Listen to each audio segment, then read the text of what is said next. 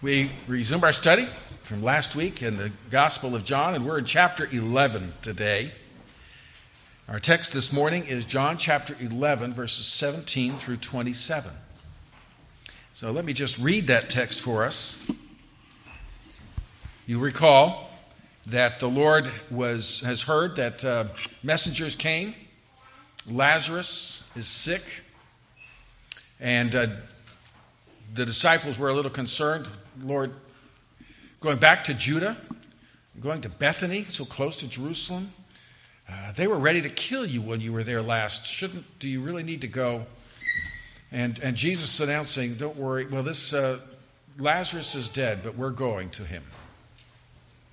The passage picks up there in chapter 11, verse 17 to 27.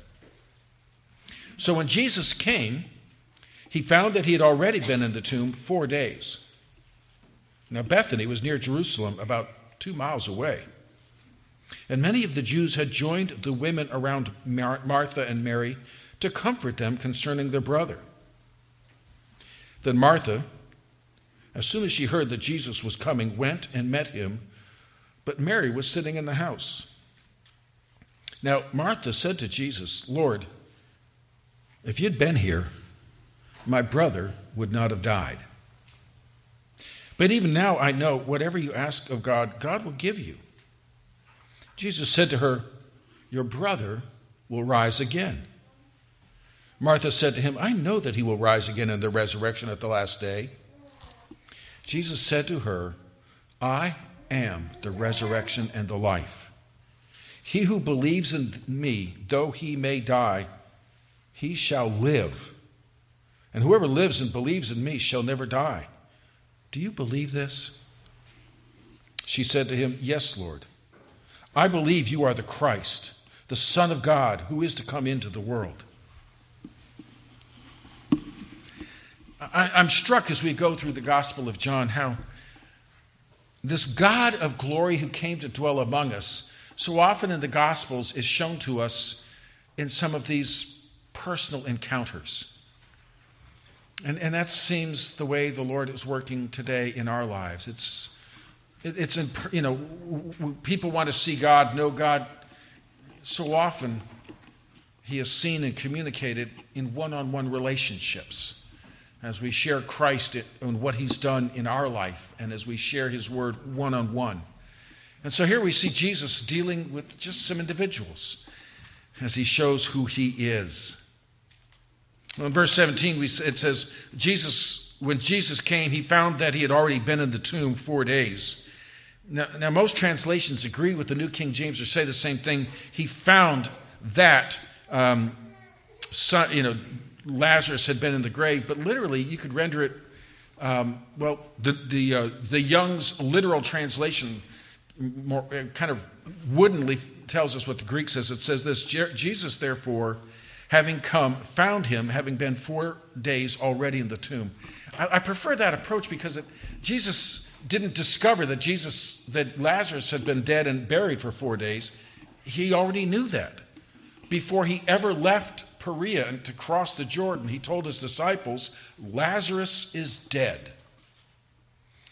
And so, you know, remember that the, when the messengers came, they came saying, "Hey, Lazarus is sick," but Jesus knew either through his own omniscience as God or, whether, or through the revelation of uh, the Holy Spirit to him. But he knew Lazarus was already dead. And he waited two more days and then took the day journey. And Jesus knew too that the, the custom of the time is that after death, burial typically happened the same day, but within 24 hours. Even today, that is a, that's the custom in, um, in uh, among the Jewish people as much as possible when someone dies, uh, they are the funeral and burial is within 24 hours. So he knew. So it's not that he came and discovered, oh, he's dead and buried four days. He knew that before he began the trip that he was dead, and he knew about the burial. So what he, we're saying, saying is, when Jesus arrived in Bethany, this is the scene. So John is setting up the setting for us. He's setting up the scene, uh, putting the the situation and the players in, in place for us so that we can appreciate how it proceeds. He also tells us in verse 18 now Bethany was near Jerusalem, about two miles away. That tells us something. John uh, is writing in a way that, if, if it's not primarily directed to Gentiles, but certainly to those who, are, who don't know about Jerusalem and Israel, that, that his typical Jewish audience would know where Jerusalem was, and that Bethany was just over the hill of Mount of Olives. So he's writing this for people who, who didn't know. For example, when I tell you Jesus went to Bethany, that doesn't usually do a whole lot for you. And that's why I've often been using on, on the, our sermon discussion times, I've shown you maps and I've shown you pictures. Uh, it's just a short walk uh, across the Kidron Valley, up the Mount of Olives, and just over the, the crest of the Mount of Olives, and there's Bethany. So it's close. But again, he's writing to people who maybe in, you know, John did a lot of his ministry in Asia Minor. Um, and the poor brethren back then didn't have you know, tablets that they could look and see, maps. And the maps of that day didn't even have, I mean, the Bibles of those days didn't even have maps in the back. You know, it was just, it was a terrible time of deprivation. We're so used to these things. So, so, so, so John is just helping them see it's less than two miles away. The disciples were saying, Why are you going back? They want to kill you in Jerusalem. And here he is, less than two miles away from Jerusalem. In verse 19, he continues, and, and so, there we could see that he says, and many of the Jews had joined the women around Martha and Mary um, to comfort them concerning their brother. So he tells us because it was so close, many of the Jews came. So in other words, when, when, remember, when he's saying Jews, he's not meaning Jewish people in general. Typically, he's speaking about the Jewish leadership type of Jews. And so there he was, two miles from Jerusalem. So many of the prominent Jewish uh, people were coming across to Bethany. Now, why? Did they go to every funeral within a few mile radius? There are some good indications that Mary and Martha and Lazarus, remember their sisters and brother, and, and, and apparently, as we read through the accounts, it, it looks like Martha is the oldest of the sisters. And so um, it seems like they were something of a prominent and prosperous family, certainly in Bethany and, and, and known to, uh, with some prominence in Jerusalem. Prominence often comes with prosperity. And uh, apparently they had, they had some, they were well off. Uh, not fabulously rich, maybe, but well off. How do we know that? The tomb in which Lazarus was, was laying, you know, when we think of tombs and graves, we often think of, you know, digging a hole in the ground. But, but this was a, a more of a wealthier man's tomb. It was a cave dug into the rock, you know, a family tomb with a, a stone that went over it. Like we're told how Jesus was buried in a rich man's grave in a very similar setting on the other side of Jerusalem. So the tomb suggests they had some family means. Remember, this is the the, Martha and her, her sister Mary is the one that anointed uh, Jesus with oil and then wiped it with her, um, with her hair. Uh, we're supposed to know that because Jesus said, wherever the gospel goes, people should talk about that. So that might be a challenge for you this week. We're not, in John chapter 12, we'll get the passage. Maybe after we've read the passage, that means you're supposed to go and tell people about that and say, What a woman of worship. But if we jump ahead to chapter 12, verses 3 to 5, hear what we're told. Then Mary, Martha's sister, Lazarus' sister, then Mary took a pound of cost, very costly oil of spikenard, anointed the feet of Jesus, and wiped his feet with her hair. And the house was filled with the fragrance of the oil. But isn't that, isn't that that's a first-hand account, isn't it? That's an eyewitness. He can remember how it's just the whole room filled with that precious ointment. Verse 4 Then one of the disciples, Judas Iscariot, Simon's son, um, who would betray him, said, Why was this fragrant oil not sold for 300 denarii and given to the poor? 300 denarii is basically a year's earnings for the common laborer. So, I mean, that's, um, the, you, you got to have some wealth if you can buy that kind of ointment. The common labor, he got his daily, he was paid on a daily basis because he needed that to get the day's provisions. So they had the tomb. Um, they had the, um, they could, could buy costly ointment. Also, the very fact that, that John chapter 12, uh, that's at a feast.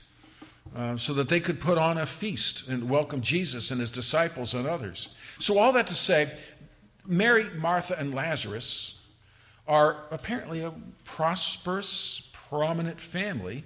And so, when Lazarus dies, some of the prominent Jews came across from Jerusalem and, and gathered. And that was common. Uh, you would, there were certain periods of different aspects of the kind of a schedule of mourning, but the, as I said, the funeral happened very quickly, within 24 hours, if, if possible, the very same day, if possible. And then, but then there would be a time of uh, kind of just sitting in the home and mourning. And that would be for at least this, this first week. And, and so uh, that's the situation. They would be there in the home and people were coming, and, and uh, there wasn't probably a, necessarily a lot of conversation, but just coming and visiting and showing their respect in that way. That's the situation when Jesus arrives. Lazarus is dead. Lazarus has been in the grave for four days. Mary and Martha are grieving. And yes, some of the Jewish, prominent Jews, Jewish leadership is there with them. And then in verse 20, now Martha, as soon as she heard that Jesus was coming, went and met him, but Mary was sitting in the house. How did Martha know? When the newer translations read, having received a text from one of the neighbors, um, you know, people, someone would, Jesus, uh, if, if you read through the Gospels, this was, this was Jesus' place uh, you know, hotels were minimal. this is Jesus' preferred place to stay when he came to Jerusalem. And, and so he was well known. And so one of the neighbors, one of the servants, of course, every, so many people recognized Jesus from all the, that went on. Someone saw Jesus coming and they went to Martha because remember, she's the oldest sister. She's kind of the hostess of the family. And they probably, someone came up and whispered, Jesus is has arrived, coming, is coming into the village. Martha, as soon as she heard that Jesus was coming, went and met him. So she went, as the older sister, having heard to, to welcome him. Mary was doing what mourners did. She was sitting there at the home. Now, verse 21 Martha said to Jesus, Lord, if you had been here, my brother would not have died. If you skip down to verse 32, we'll get that next time. Mary says the same thing. Then Mary came where Jesus was and saw him, fell down at his feet, saying to him, Lord, if you had been here, my brother would not have died.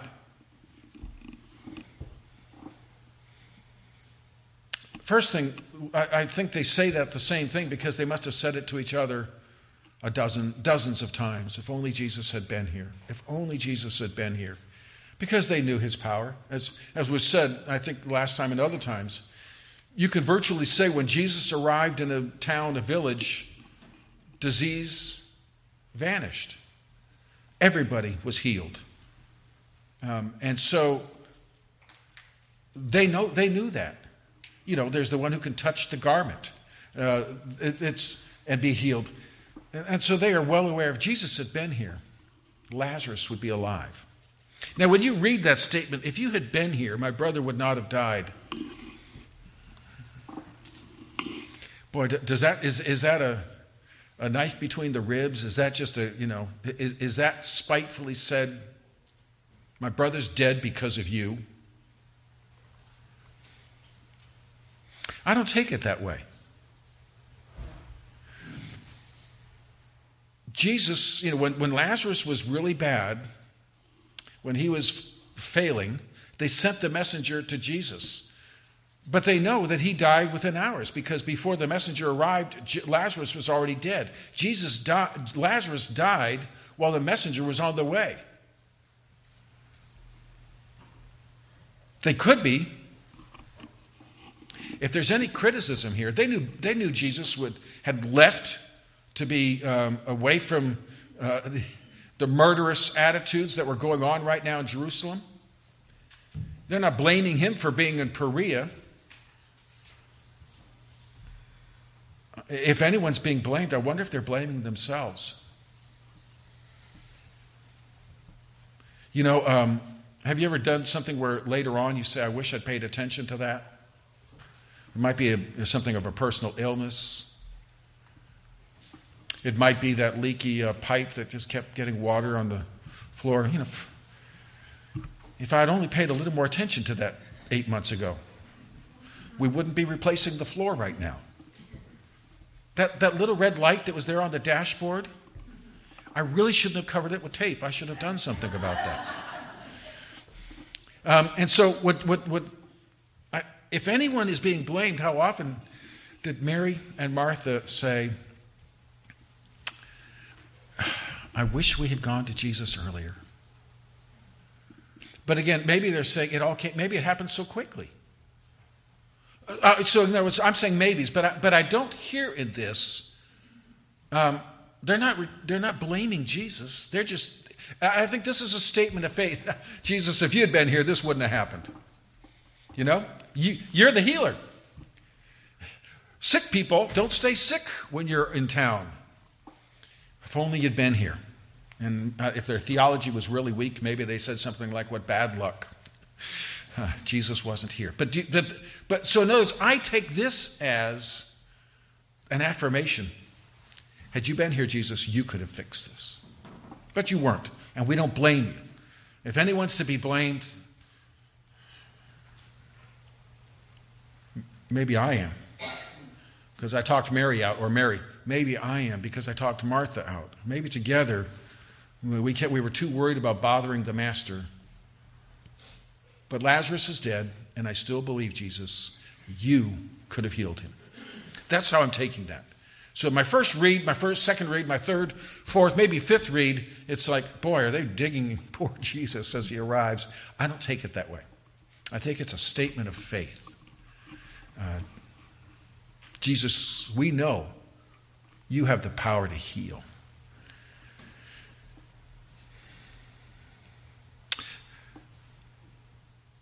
They, so again, they must have said it to each other. They might have been blaming themselves. Uh, I should mention one other thing. I see a weakness. As I say, this is an affirmation of their faith. Jesus, you could have healed him if you'd been here. That's good. But it's missing something. Because Jesus didn't have to be there to heal. And they knew that. Jesus had been in their, their their home so many times. And they probably heard, maybe not every healing because so many were healed, but they heard about the feeding of the 5,000. They heard, they heard about the walking on the water. They heard about um, the, the raising of the dead. And they heard of Jesus' healing when he wasn't present. Remember, for example, Matthew chapter 8, verses 8 to 13. Centurion asked Jesus to heal. His, and, and the centurion answered, and Jesus said, I will come. And the centurion said, Lord, I'm not worthy that you could come under my, under my roof. Only speak a word, and my servant will be healed. Remember that? So here's a Gentile, and, and he's saying, Rabbi, you, you Jews don't come into Gentile homes. You're, you're, you're, you're, the, you're, you're the great one. I, I, my home is not worthy of you to come. You don't need to bother yourself. And so he's saying, just speak a word. He goes on, For I'm a man under authority, having soldiers under me. And I say to this one, Go, and he goes, and to another, Come, and he comes. And to my servant, Do this, and he does it. And so he's saying, I know what it means to give orders and things happen. You just give orders, it'll be well. Verse 10 When Jesus heard it, he marveled and said to those who followed, Assuredly I say to you, I have not found such great faith, not even in Israel. This Gentile is making you Jews, my countrymen, look bad. He has greater faith than any of you've shown. He says, And I say to you that many will come from east and west and sit down with Abraham, Isaac, and Jacob in the kingdom of heaven. So he's saying, Look at this Gentile's faith. There'll be many Gentiles in the kingdom. But the sons of the kingdom will be cast out into utter darkness. There'll be weeping and gnashing of teeth, and many of Israel will not be in the kingdom because of their unbelief. But anyway, Jesus, verse 13, went on to say to the centurion, Go your way. As you have believed, so let it be done for you. And a servant was healed that same hour. I'm surely the, the sisters heard how Jesus just said, Go. He's well. Mark chapter 7, 27 to 29. Remember again uh, uh, the, the Syrophoenician woman. Lord, you know, my, my daughter is terribly oppressed with a demon. And, um, and, and, and, Jesus said to her uh, in verse 27, Let the children be filled first, for it is not good to take the children's bread and throw it to the little dogs. In other words, I, he's come to Israel. And uh, he doesn't, you know, it's not good to take food away from the family to feed the dogs. And she answered and said, Yes, Lord, but even the little dogs under the table eat from the children's crumbs. Well, actually, they often eat from the children's plate when the parents aren't looking, but that's another theological issue. But but but notice she says, "Call me." Okay, yeah, I'm not in. Uh, I'm not in the. I'm the dog in the, in the house of Israel. Fine, but even the dog in the house of Israel gets fed. And and and, and Jesus said to her, "Go your way. The demon has gone out of your daughter." he recognized her faith as well, and he didn't have to go. So here's my point. When Mary and Martha are saying through their tears and grief, Lord, we know you could have, you could have kept this terrible disease at bay. You could have kept our brother from dying if you'd only been here. And their compliment is lacking. He didn't have to be there. Jesus doesn't have to be present to heal. So, but, but, but that's the conversation that's going. And that's where their heart is. Oh, if only Jesus had been here. She goes on in verse 22, Martha speaking, Even now I know that whatever you ask of God, God will give you. So again, what is Martha saying? And I, and I hate to put words in her mouth, but I think we have to interpret this. So when she said, If you'd been here, he would have been healed, she's not blaming him. When she says, Even now I know whatever you ask, God will give you, is she saying in a, in a kind of a gentle, feminine way, suggesting, You can still heal him, Lord? I think some take it that way.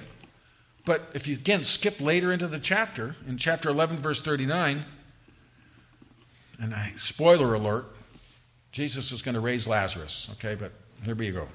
In verse 39, Jesus commands, Take away the stone. Martha, the one who meets him, we're, talking, we're in the conversation with her right now. Martha, the sister of him who was dead, said to him, Lord, by this time there's a stench, for he has been dead for four days. What does she say? Don't open the tomb. He's dead. She's, she's telling him, What are you doing? Don't open the tomb. So she's not looking for him to raise the dead. Otherwise, if, she, if that's what she thought, she'd be turning around and high fiving everyone around her. Here it comes. But no, she's not looking for that. So when she says, Even now I know what, whatever you ask of God, God will give you, she's again faith. The fact that my brother died hasn't in one bit diminished my trust that you are the one and you have the power to heal. I'm, I'm trusting in that, Jesus. I'm confident of that.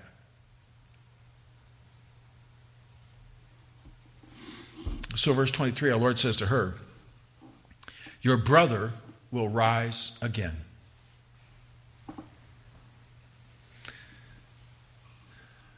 These few words here, you know, Jesus can preach long sermons if he wants, but, but I, I think he's being very economical with his words and very simple in his statement. Your brother will rise again.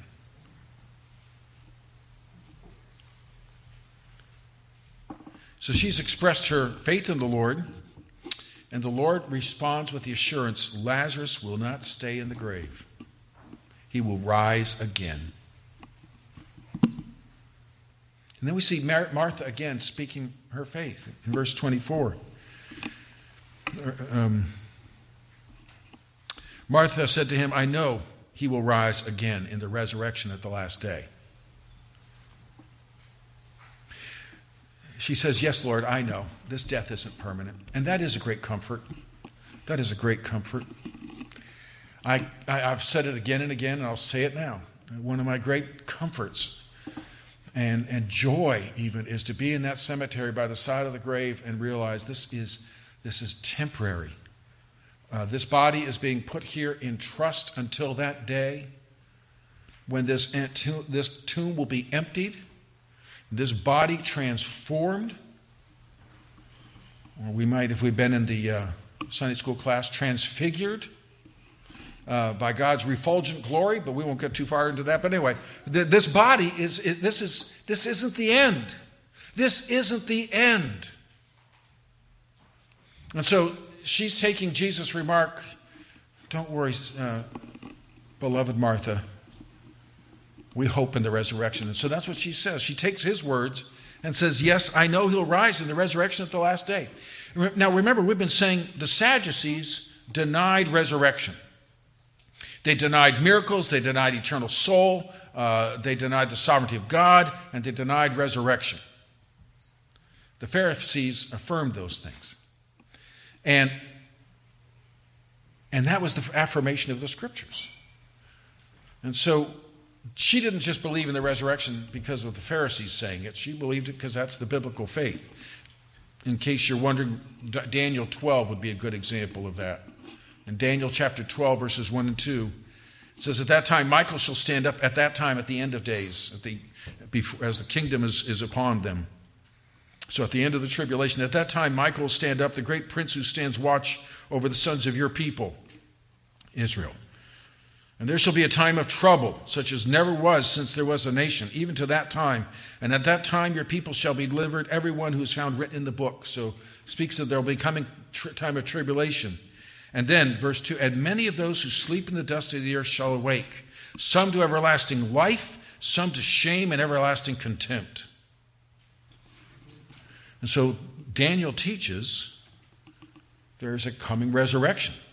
There's a resurrection to life and a resurrection to judgment. And so there it is in the scriptures. The, the grave is not the end. But Jesus himself taught this again and again. In John chapter uh, 6, verses 39 and 40, um, Jesus said, You know, everyone the Father has given to me, I will lose none of them. Verse 40 This is the will of him who sent me, that everyone who sees the Son and believes in him may have everlasting life, and I will raise him up at the last day. Verse 44 of chapter 6 of John. No one can come to me unless the Father who sent me draws him, and I will raise him up at the last day. John chapter 6, verse 54 Whoever eats my flesh and drinks my blood has eternal life, and I will raise him up at the last day. Now, that's Jesus taught resurrection. In particular, he's speaking about the resurrection to life, the resurrection of believers. But there's a great difference between what Jesus says and what I say. I speak of the resurrection when God will raise the dead. Jesus says, I will raise the dead. I can't say those words except quoting Jesus. But Jesus is, has affirmed again and again eternal security of the believer kept secure by, by God's grace. And, and then the final security, even the grave will not defeat that. God will raise them up in the resurrection. Jesus will raise them up in the resurrection. So Jesus again and again has said, and John notices saying it, quoting it each of these times in John chapter 6 I will raise him up at the last day. So when Martha says, Yes, I know that he will rise again in the resurrection at the last day, so she's thinking of Daniel, and she may have been thinking about the teachings of Jesus. Yeah, I know. Uh, but though, when she says he will rise up again at the last day, wouldn't it have been great if she said, And I know you will raise him up at the last day? But maybe she didn't hear those quotes exactly, or and it would. But this is the teaching of Jesus, and Jesus responds to her. I am the resurrection and the life. What a powerful statement that is. I am the resurrection and the life. He goes beyond the um, doctrinal statement. He, the resurrection uh, to judgment and to life, right there in Daniel. The resurrection of the righteous by of, of the saved by the voice of Jesus has been affirmed again and again. And here Jesus is saying, there is a resurrection, but that can be so impersonal sounding. Again, like a, a creedal statement. Now, I'm not against creedal statements, but no, sometimes that's the problem. Sometimes a creedal statement stops as a creedal statement, it stops as a, a creed that we can recite. You know, we can read the, the catechism on Sunday morning. I'm not against that, obviously. But if it stops there, those are finely expressed words of doctrine without embracing it as our, for ourselves. And so, what Jesus is, is making it very personal. Not just the dead will rise, not just I will raise the dead, I am the resurrection and the life.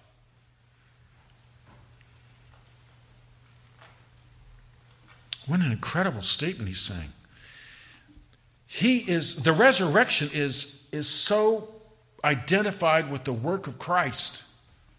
He is the one who purchased the redemption so that death has lost its victory. Death's sting has been removed. That was accomplished by Jesus Christ. He paid the penalty, and He will be the one who calls the dead out of the grave. I am the resurrection. It's not just a, a truth, and I, I love truth. But you see what I'm saying? It's not just this doctrinal statement. He's making it living and vital because it's, li- it's, it's in Jesus Christ. You cannot separate the resurrection of, of, of the, the believer from Jesus Christ.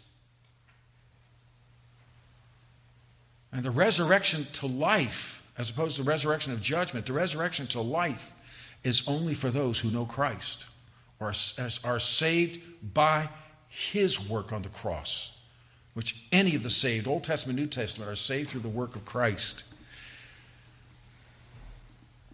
Uh, J.C. Ryle, I like to quote him, uh, Anglican bishop and, and, firm believer in the truth of God uh, in the late 1800s. And even more important than any of that, a good friend of Mr. Spurgeon. Uh, he writes this He tells her that he is not merely a human teacher of the resurrection, but the divine author of all resurrection, whether spiritual or physical, and the root and fountain of all life. Well, skipping down a little bit, all must feel that this is a deep saying, so deep that we see but a little of it. One thing is very clear and plain no one could use this language but one who knew and felt that he was very God. No prophet or apostle ever spoke in this way, and that's true. If I stand with boldness before you and speak of the, the certainty and the glorious hope of the resurrection of the dead, I would hope that you would be trusting in, in that and glorying in that. But if I should say to you, and I am the resurrection of the life, I hope you would run outside and look for some stones and come running in. Um, but Jesus can say it. See, he is, he is a, he's showing his deity. Jesus never claimed to be God. Moses wouldn't say this. Elijah wouldn't say this. Isaiah wouldn't say this. John the Baptist, he calls him the greatest prophet. Up to that time, John the Baptist wouldn't say this. He would say, I'm not uh, worthy to untie the, the, the sandal of Jesus. But Jesus can say, I am the resurrection of life. He is the issue, but not just the issue to determine. He is the one to know and trust. It's personal. And he says, Not only am I the resurrection of life, he says, he who believes in me, though he may die, he shall live. I suppose if someone's looking for a contradictory sentence, they might say it there. Look at that. How can you die and live? But Jesus is purposely uh, asking us to think. He who believes in me, though he may die, shall live. So he, he's here to explain when he says, I am the resurrection and the life.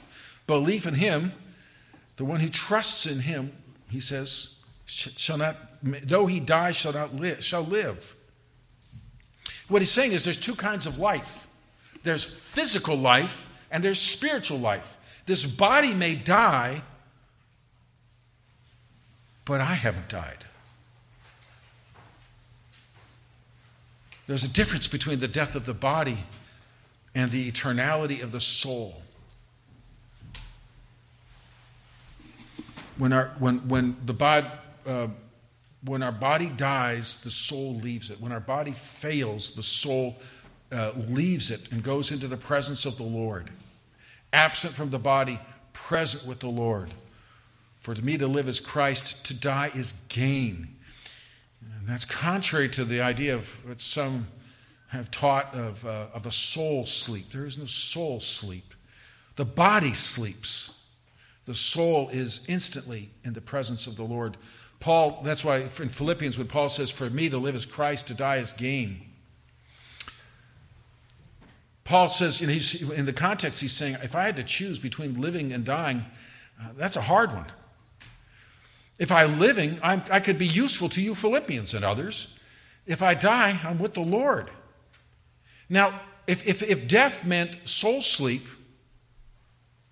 that's not exactly um, better. Then I'm doing nothing. No. No, he's saying, I, I, I don't know if I want to serve you, serve the Lord here among you, or serve the Lord in his presence. But to live or to die is gain in Christ. So what, he, what, what Jesus is saying is, he is the life. And, and, and if your body dies, the spirit immediately is into his presence. The, the spirit does not die, is eternal and ever living. So though your body die, yet you are alive. That reminds me of uh, D.L. Moody. I've, I've quoted this often. And he said this Someday you'll read in the papers that Moody is dead. Don't you believe a word of it? At that moment, I shall be more alive than I am now. I was born in the flesh in 1837. I was born of the Spirit in 1855. That which is born of the flesh may die. That which is born of the Spirit shall live forever. I don't know if he's thinking of John 11, but his, his thoughts are exactly reflecting what Jesus is saying that though he may die, he shall live. Moody says, My body may die. It did die.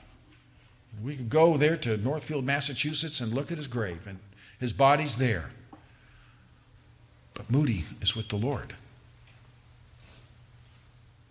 D. James Kennedy is also with the Lord now. You may remember him. He was a Presbyterian minister in Florida, widely popular, created the uh, evangelism explosion concept, and uh, faithful Bible teacher for many years. He said this. Now, I know that someday I'm going to come to what some people will say is the end of this life. They will probably put me in a box and roll me right down here in front of the church. And some people will gather around and a few people will cry. But I told them not to do that because I don't want them to be them to cry. I want them to begin the service with the doxology and end with the hallelujah chorus. Because I'm not going to be there. And I'm not going to be dead. I will be more alive than I've ever been in my life, and I'll be looking down upon you poor people who are still in the land of the dying and have not yet joined me in the land of the living. And I will be alive forevermore in greater health and vitality and joy than ever, ever I or anyone has known before. That's the attitude of the believer. Though the body may die, yet we are alive in Christ. More alive at that time, not hindered by this Notice he says, I'll be looking at you poor people stuck in the land of the dying when I'd have been liberated. That's what he's trying to communicate, who he is and, and the life he gives. And he goes on, and he, and he goes on. And whoever lives and believes in me shall never die. Wait, wait a minute. There's the concept. Wait a minute. You just say if they died, yet they'll be alive. And then you're saying, and if they live, and, and whoever lives and believes me shall never die. What do you mean they'll never die? You just said if they die. Again, Unless you're trying, looking, if you're trying to make a contradiction, you can force that into it, but it's very simple, isn't it? Whoever lives and believes, that's, that's spiritual life. Uh, you remember, as, as Moody was saying, oh, this is when I came to spiritual life. He's saying, whoever lives and believes in me shall never die spiritually. Spiritually. So if our, if our physical body may die, still be alive spiritually.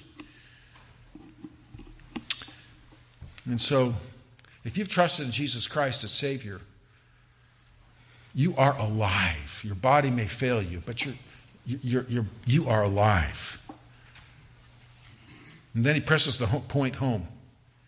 Do you believe this?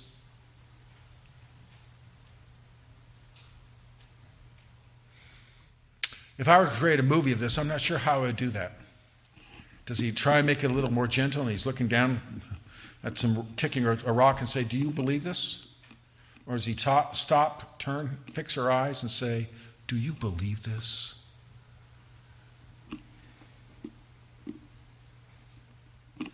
This reminds me of uh, that expression that Del Tackett so often uses. Do you really believe what you believe is really real? Jesus is, gets it to the point much more quickly. Do you believe this? Do you be, not, not do you believe what you've said about the resurrection in the last days? Do you believe I am the resurrection and life? And that whoever knows me as Savior is, is alive and that in a way that cannot be extinguished, even though their body dies, they are alive. In other words, she said, Lazarus is alive. He, his body died, but Lazarus has not died. Do you believe this? Again, no, no, no teacher, no preacher, no rabbi, no prophet could make such claims. And, and Martha responds with another statement of faith. She said to him verse 27 Yes, Lord, I believe you are the Christ, the Son of God, who is to come into the world. Now, I think I see progress in Martha. Notice she is now saying, not just, I believe in the resurrection, but Lord, I believe in you believe in you.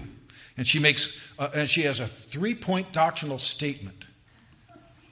And so this is a, she's, she must have heard many a rabbinic three point sermon. Um, and unfortunately, um, I couldn't figure out how to alliterate it, so we'll just go with her words. Number one, you are the Christ. Lord, I believe you are the Christ. Uh, that's the Greek translation, Christos, for the Hebrew word Messiah. You are the anointed one. You are the Messiah. Everybody's looking for where's the Messiah? Jesus, I believe you're the Messiah. Bold statement back then. But everything the scriptures said of the coming Messiah, you are the Messiah. I believe that, she says. So do I. And then she goes on and says, You are the Son of God. You are the Christ, the Son of God. Jesus used that title of himself that got the rabbis ready to kill him because in doing so, he was making himself equal with God. Again, if I can say, Moses didn't say that, Elijah didn't say that, John the Baptist didn't say that. That was a claim of deity. And it seems she somehow understands. There is, a de- there is a claim to deity. Does she understand the fullness of it? Can she is she understanding you're both God and man and all that? I don't know how much she knows. But she is using the claim of deity that he has made. I believe you are who you say you are. You're the Son of God. In other words, you're more than Messiah. And then she goes one step further and says, He, you're, you are the Son of God who is to come into the world. To come into the world is referring to the, you know, you're the promised Messiah who was, we've been expecting him to come, and you've come. You are the fulfillment of our expectations, of our yearnings, and of God's promises. But also when he says coming into the world. That again points, Jesus, Jesus again and again talk about, I came into the world. That's, this is why I came. I was sent. In other words, he's speaking there of his deity. The rest of us we start here. Our, our, our existence as a person begins at conception. Jesus, in his deity, had no beginning. In the beginning was the Word, the Word was with God, the Word was God. In his eternal nature as God, he came into the world from heaven. The rest of us, we start here.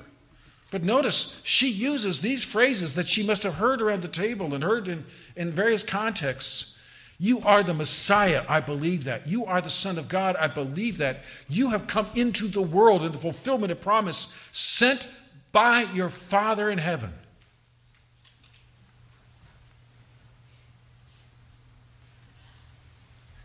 And frankly, I think she outdoes Peter's great uh, confession in, in, in Matthew 16, for example. Thou art the Christ. She does him better. This is a bold and strong statement. Does she get the fullness of who Christ is? No. I'm not sure I do. But she's made tremendous progress and makes it bold. But notice she's now turned from creedal hope, creedal hope is good, personal trust, that's essential. The issue is not do you believe in a resurrection coming? The issue is are you trusting in Jesus Christ as Savior?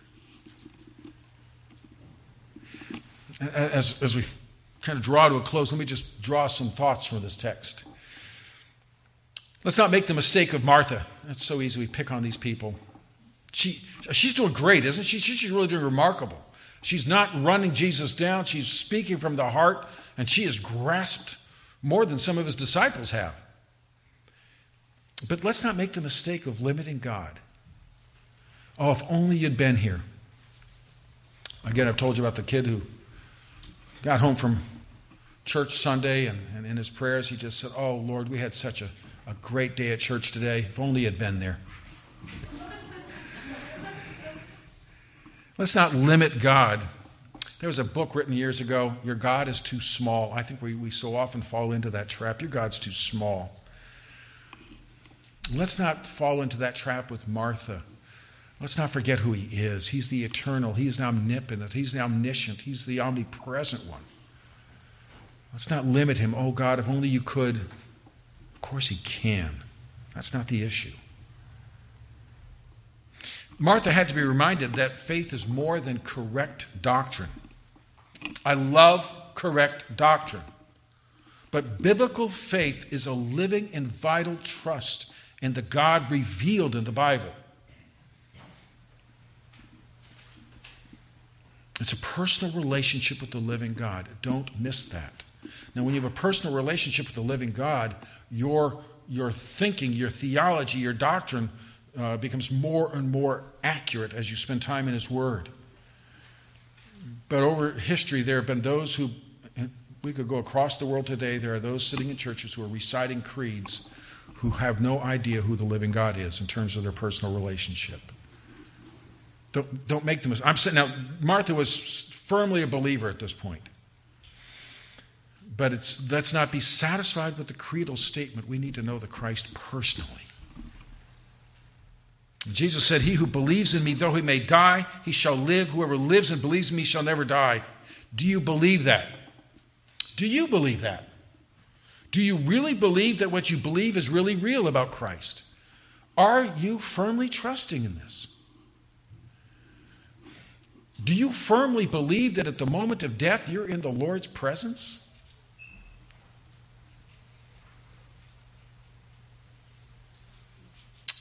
So often you can see so much about how a person's lived and what they believe by how they die, how they view their own death. There was a um, missionary, um, Jack Vinson, in, in, China many years ago, who was uh, captured by a bandit. He put a revolver to his head and said, I'm going to kill you. Aren't you afraid? The missionary Vinson replied, No, I'm not afraid. If you kill me, I'll go right to God. He killed him. And he went right to God. That bold faith and profession of faith, the word of that spread.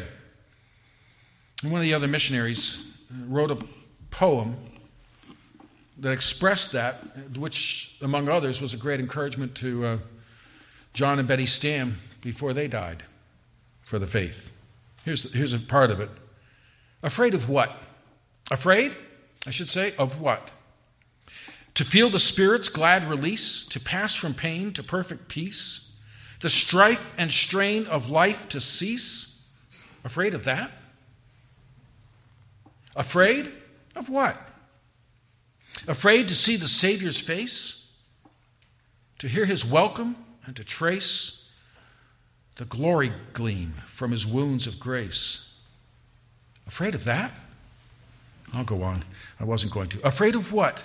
A flash, a crash, a pierced heart, darkness, light. Oh, heaven's art. A wound of his counterpart? Afraid of that? Afraid of what? To do by death what life could not? Baptized with blood, a stony plot, till souls shall blossom from the spot? Afraid of that? There he's speaking, if I give my life for the sake of the gospel, afraid of that? Afraid of death? Do we understand what death is?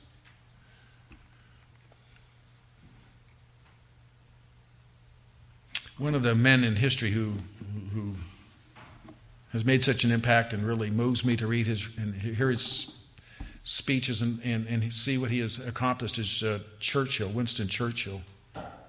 He arranged his own funeral. And uh, there were stately hymns in St. Paul's Cathedral and uh, a beautiful liturgy, and, and, and the greatest of the greats were there.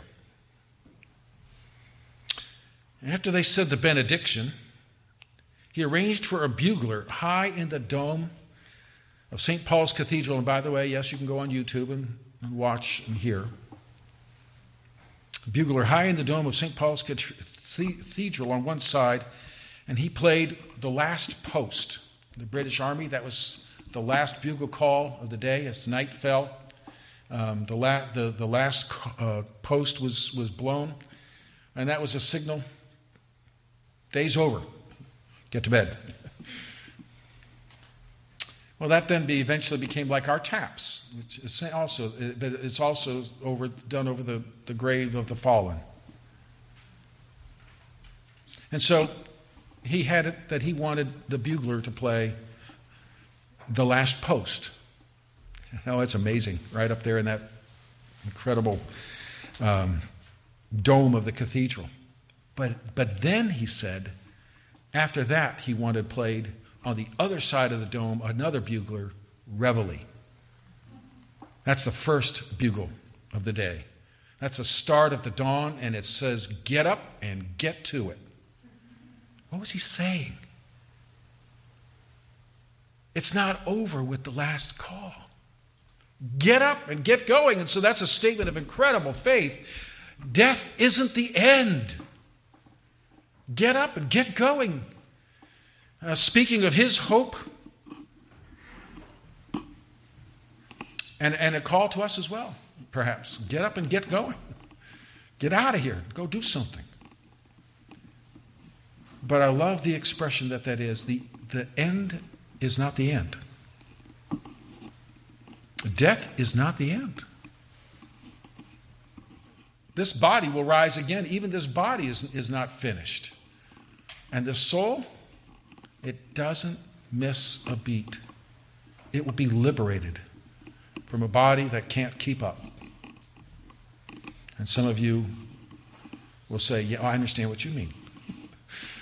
But one day we'll be reunited with a body suited for eternal life. Do you believe this? Do you know Jesus Christ as your Savior? Have you come to know this one who says, I am the life? I'm not asking if you believe things about Jesus, if you can recite the seven steps, four laws, three things, whatever it might be. Do you know this person, Jesus Christ? You, is he your Savior? I think for most of us, we would say, yes, by God's grace, yes then join with the saints of old who can say, Afraid? Of what? Freed to live unhindered? If you have yet to believe on the Lord Jesus Christ, hear his, his, his call. Come unto me, ye who are heavy laden. For those of us who know Christ, may our assurance in him give us joyful hope. Father, thank you for sending the Christ, your Son, the Son of God, to come into the world to make the way for us by his own physical death, that we might have life in him. Father, thank you for that life. Father, I pray for any who loved ones we may have that are there at that place in their life where that transition is soon to happen. We pray your mercy, but especially that they might know you. Father, grant us joyful courage in Christ and faithful service while we can. I ask it in Jesus' name.